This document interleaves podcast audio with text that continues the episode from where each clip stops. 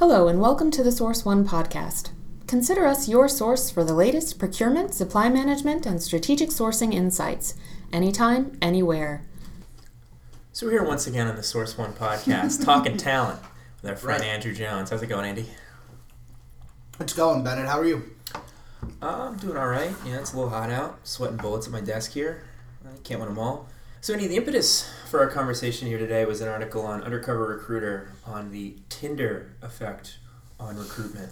So you are someone who's so you are someone who is uh, skeptical, to say the least, about the rapid digitization of the recruitment process.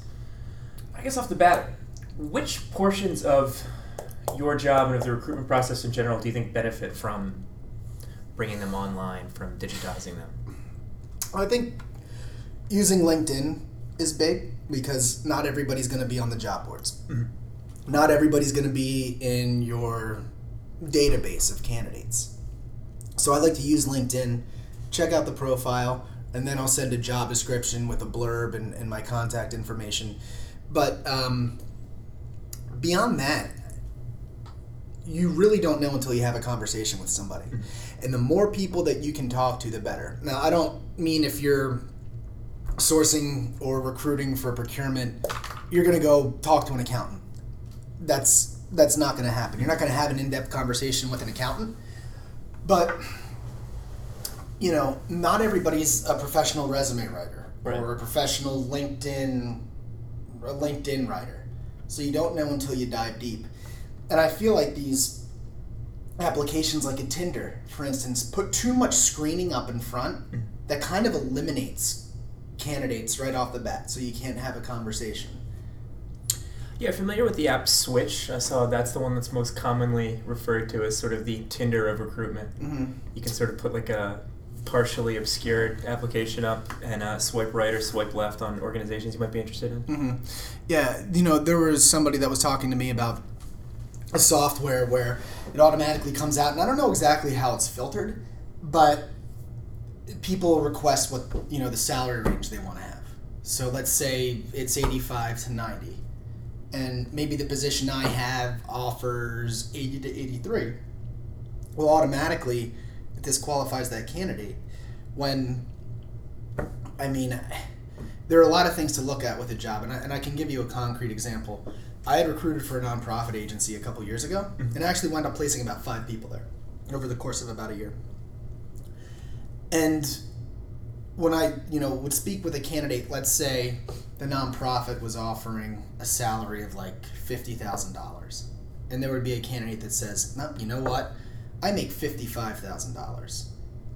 But the nonprofit I recruited for, there was no deduction coming out of the pay stub at all for health benefits. So, let's say you're looking at six hundred dollars a month for health benefits, and you make fifty-five thousand dollars a year, or you look at zero coming out of your paycheck each month, and you make fifty grand a year. You actually wind up netting more at that fifty thousand dollar mark than you would at fifty-five thousand dollars. Uh-huh. And that's the sort of nuance you miss out on when your application process is completely digital and it's all just bullet points on either the resume or the job listing. Absolutely, yeah. I think you do yourself a disservice, and you do your candidates a disservice, and you do your clients a disservice. You're right. Uh, I mean, you check off what you are explicitly looking for. I can't tell you how many automated emails I get saying like, "You might be interested in this senior marketing executive position." Like, well, because I said marketing. You know, they, they, for all of the um, ease that they're supposed to add to the application process, it just seems like I don't know. It's oftentimes a lot of noise. Yeah, I mean, especially in recruiting, I couldn't tell you how many recruiters I've worked with where we'll have candidates in an internal database, and let's say a resume hasn't been updated since 2014, or we have a candidate in from 2014 that applied to a job we didn't speak with. Like a lot of people go in and reinvent the wheel and try to get a batch of 20 to 30 new candidates. It's like, well, you have people in here, and the argument was, well, they worked somewhere and or they, we don't have an updated resume from 2000 the last resume we have was from 2014 well pick up the phone give that person a call and find out what they're doing now. I had about three placements this year. The genesis was me being able to go in and do just that. This person hasn't had it updated since 2015 what are they doing now? Pick up the phone call and talk. Well, that's the thing too. It's just you're I, I feel like it's lazy to make so many assumptions when you when you have this stuff online. Like if someone hasn't updated their resume, obviously they aren't still looking for jobs or anything like that. Like people forget their passwords. People forget that they put their job up on sites. I mean, Mhm.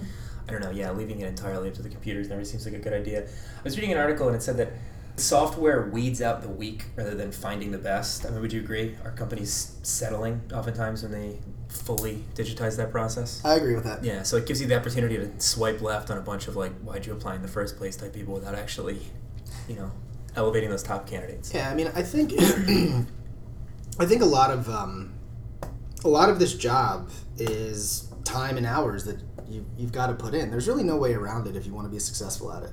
And we put all these, you know, we put all these dev- these devices or this technology in place where we think that we're going to have a shortcut and um, make our jobs a little bit easier. Well, if this job was easy, everybody would do it Right. and it's not so everybody doesn't do it so if you are a headhunter or a recruiter especially a third party recruiter it's, it's expected that you're going to put time in you're going to put hours in and you're going to weed, weed as much out yourself as possible Can you speak to some instances where both you and a, an organization have been impressed by what you've seen on a resume and then disappointed with the candidate when you ultimately got to the interview stage? Because I feel like I, know I feel like you're playing with fire when you rely completely on whatever document this person came up with to sell themselves. You know.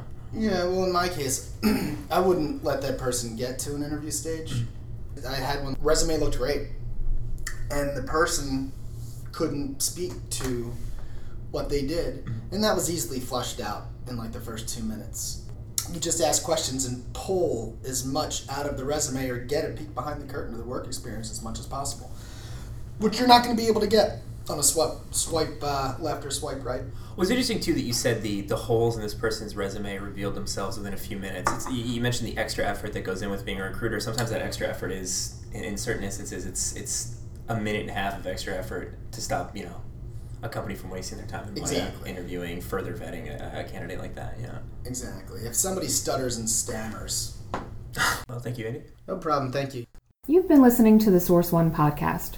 For more strategic sourcing and procurement insights every day, visit our blog, The Strategic Sourceror. Want to provide feedback or suggest a topic for a future episode? Let us know at prrequest at sourceoneinc.com. Thanks for listening.